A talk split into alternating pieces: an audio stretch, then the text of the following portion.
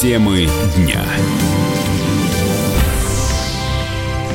Студии Елена Фонина. Корреспондент «Комсомольской правды» Анастасия Варданян пообщалась с двумя братьями, из которых полицейские выбивали ложные показания. Жители Подмосковья обвинили в убийстве, затем пытали в отделении полиции. Сейчас Анастасия с нами в студии. Приветствую тебя, Настя. Что это да, за история? Да. Вообще, с чего она начиналась и как ты о ней узнала? Да, совершенно, конечно, дикая история. И а, буквально на днях а, был суд присяжных, который вынес а, оправдательный вердикт. 6 из 6 призна, признали братьев невиновными виновными.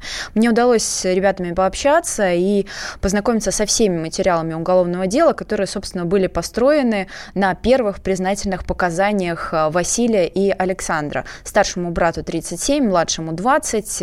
8 э, февраля 2018 года к ним в квартиру врываются люди в не в форме, с пистолетами и увозят их э, в Раменский отдел полиции. И давай послушаем, как об этом рассказывает сам э, Василий э, Устрицкий, один из э, братьев, э, он как раз э, говорит Это о том... младший из братьев? Младший из братьев, да, как люди в штатском пришли к ним домой.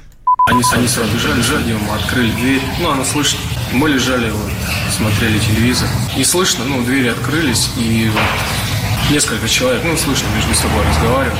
И я увидел, получается, вот когда в комнате лежишь, вот, здесь проход, и вот там дверь. И здесь холодильник. Здесь видно, э, как Мишка вот так падает. Прям падает на, на пол. Вот. Ну, не успели ничего сообразить, как здесь уже люди в штатском стоят. Стоят и ну, просто говорят, все, давайте, собирайте, все, мы подорвались, значит, встали, оп, оп. Меня сразу отвели в другую комнату, он, да, сразу начал кричать, ну, я хозяин квартиры, объясните, что случилось. Никто ничего не, не объяснял, никто не показывал ни удостоверений, никто. Я вообще не понимал, кто это. Э, просто вот. Куда везли именно, я не знал, потому что я, где находится Раменская, я тоже не знал. Я как бы один раз там был всего. Я просто не понимал, люди, да, вот, все вооружены были, да, с пистолетами, во-первых. Как бы я не служил в армии, и ну, я не, ну, недалекий человек, я понимаю, где система Макаров, где ТТ, например. Вот. Ну, видно, да, что пистолеты у нескольких людей он вообще даже в кобуре не был. Просто вот, вот так. Все, вот в чем, так сказать, дали собраться, это тоже штаны, куртку накинул по-быстренькому. И все, больше нечего. Все, меня сразу паспорт. Сказали, где твой паспорт? Я достал паспорт, у меня лежал там на шкафу. Достал, дал ему паспорт. После этого он защелкнул наручники, так как я слышал, что он также кричит, там, ну, я хозяин квартиры, в чем случилось, объясните. Никто ничего не говорил, дети в ужасе были просто. Это видно было, они папа, папа, Вася, Вася, куда их забирают?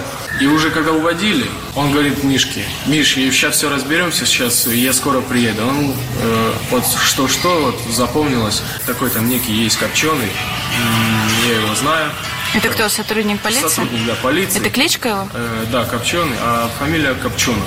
Э, он сказал, да-да, лет через 15 увидишь. Э, вот это мне запомнилось.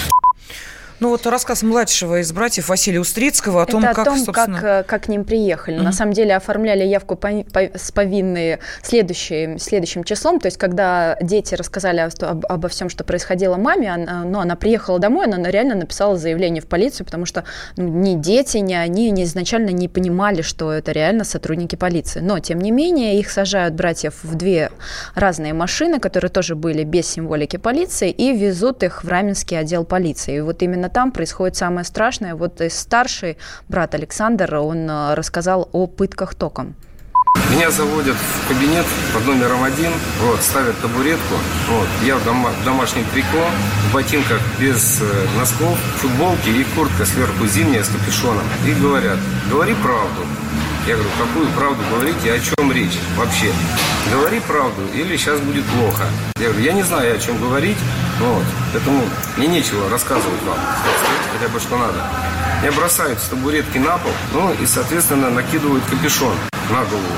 Он говорит, давай привязывай, говорит, ну, провода. Перестегивает наручники и застегивает их сзади.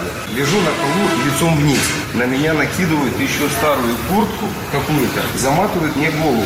Мизинцы пальцев так. На мизинце что-то прикручивает. И начинается, ну, бьют током. 3-5 минут. Бьют и отключают. Вот, соответственно, я там кричу, спрашиваю, чего надо. Говори правду. Ну, соответственно, словом матом и унижение на национальной почве. Потому что я родом с Украины. Я говорю, я не знаю, что вам сказать. Вот. Говорит, давай по новой. Я встаю со стульчика, один из оперов как потом выяснилось, бьет под левую больную ногу. Получается, руки у меня назад, я падаю лицом вниз. Они опять подвязывают в локтях, начинают опять бить током. Проходит те же 15 минут, вот, я не понимаю, что им сказать. Они опять садят на табуретку, только руки пересегивают вперед. Опять говори правду. От них яростно пахнет алкоголем, коньяком. Я говорю, я не знаю, что вам сказать. Вот, за что вы убиваете? Вот. И уже, соответственно, как бы ну, отчаялся. И говорю, ну, хотя бы, говорю, перестегни наручники. Да, я говорю, я помолюсь, с женой, с детьми попрощаюсь убивайте. Убьем, не ты первый, не ты последний. Опять, соответственно, поднимает, он опять бьет мне под эту ногу. Я падаю локтями уже вперед, накидывает капюшон и прилетает удар сбоку по, по ребрам. Но вы понимаете, что вот эти все пытки продолжаются в тот момент, когда люди вообще не понимают, в чем они должны признаться. И э, заканчивается все это очень грустно. От бесконечных ударов тока Александр очень долго не соглашался ничего подписывать. Э, полностью был расслаблен весь организм, и он оказывается просто вот в собственных фекалиях, в которых он лежит. И дальше он еще го- готов бороться, но сотрудники полиции говорят э, вещь, которую просто он уже не смог перетерпеть поговорим. Ну, хорошо. Вот. Дали закурить. Я сижу, курю, ну, соответственно, я вообще в шоке, что творится. Вот, он говорит, ты понимаешь, что отсюда дороги назад тебе нету? Я говорю, я ничего не сделал, за что вы убиваете, что вы мне хотите отнять? У меня две машины, ИП, вот, что вы мне хотите отнять? Вот, квартиру? Он говорит, говори правду. Я говорю, какую правду? Ну, о чем вообще речь идет? Вот, не о какой бабушке, ни о чем не говорят, просто два слова, говори правду. И вот это продолжается фактически до утра. Вот. Он говорит, если ты сюда попал, вот, а вас двое, вам нужно решить теперь, кто на себя возьмет вину, и, а другой будет его греть в зоне. Вот. Ну, потом пошли угрозы, опять же, на национальном этом. Вот. Ну, и, видать, они сами уже устали. Меня закрыли в клетку. 9 часов утра пришли фактически все, кто меня избивал. Вот. И пришли еще двое. Видать, какие-то начальники, ну, посерьезнее. Опять в наручниках на, возле стола посадили. Вот. И один из них говорит, за что вы так изуродовали бабулю? Я говорю, какую бабулю? О чем речь? Хоть хотя бы покажите. Она лежит в больнице, вот. Мы вас типа повезем, покажем. Если опознают, то вам хана. Я говорю, ну, вы отвезите нас, покажите. Пускай она скажет, что это именно мы были. Вот, все-все, повезем, но ты должен подписать. Я говорю, ну, я ничего не буду подписывать. Что я такого сделал? Вот. Он, один из оперов берет, высыпает на стол булавки, ну, булавки, вот, и говорит, он, он не сознается, этот погран войсках, ну, слова все матом идет, вот, служил, вот, поэтому, говорит, суйте ему под э, ногти булавки, вот, швабру в задний проход, вот. Самое главное, чтобы признался. Рядом, вот, как я сейчас уже знаю, Блохин, вот, ну, оперуполномоченный. Он говорит, да что там булавки этой швабры, это мы все сделаем. Мы, говорит, его детей засунем в спецприемник, его кинем в курятник, в курятник, а его женщину, жену, будем иметь по кругу. После таких слов, извините, я мало того, что боял, боялся за свою жизнь, за жизнь своих детей мне было очень страшно. Поэтому, ну и, соответственно, за честь своей жены и за честь за свою мужскую.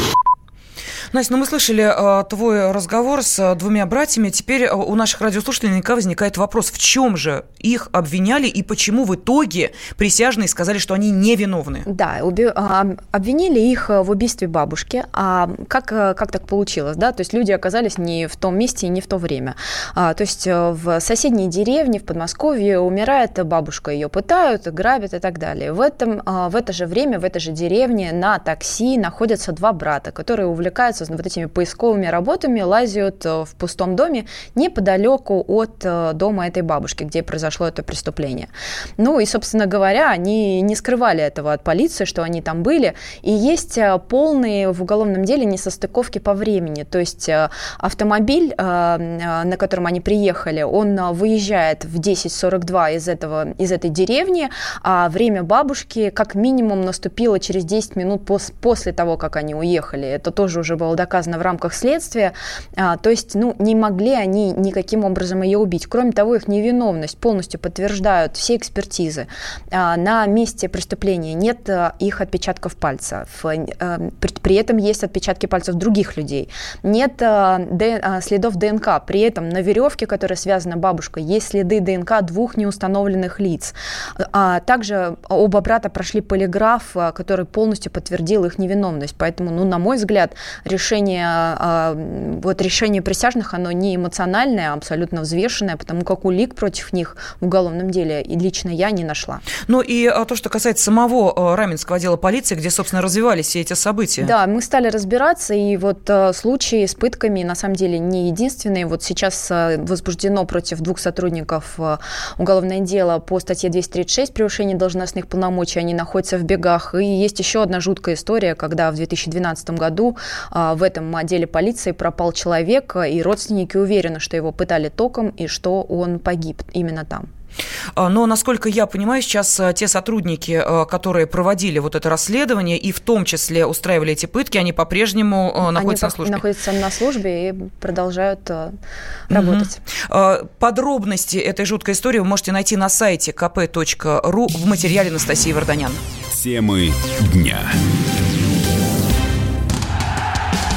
Он прожил эти дни в томительном ожидании. Он считал каждую минуту. И теперь он возвращается. Он голоден и собирается утолить свою жажду. Его не остановить. Твое утро никогда не будет прежним. Максим Шевченко. Понедельник в 8 часов по Москве. Главное – доживи.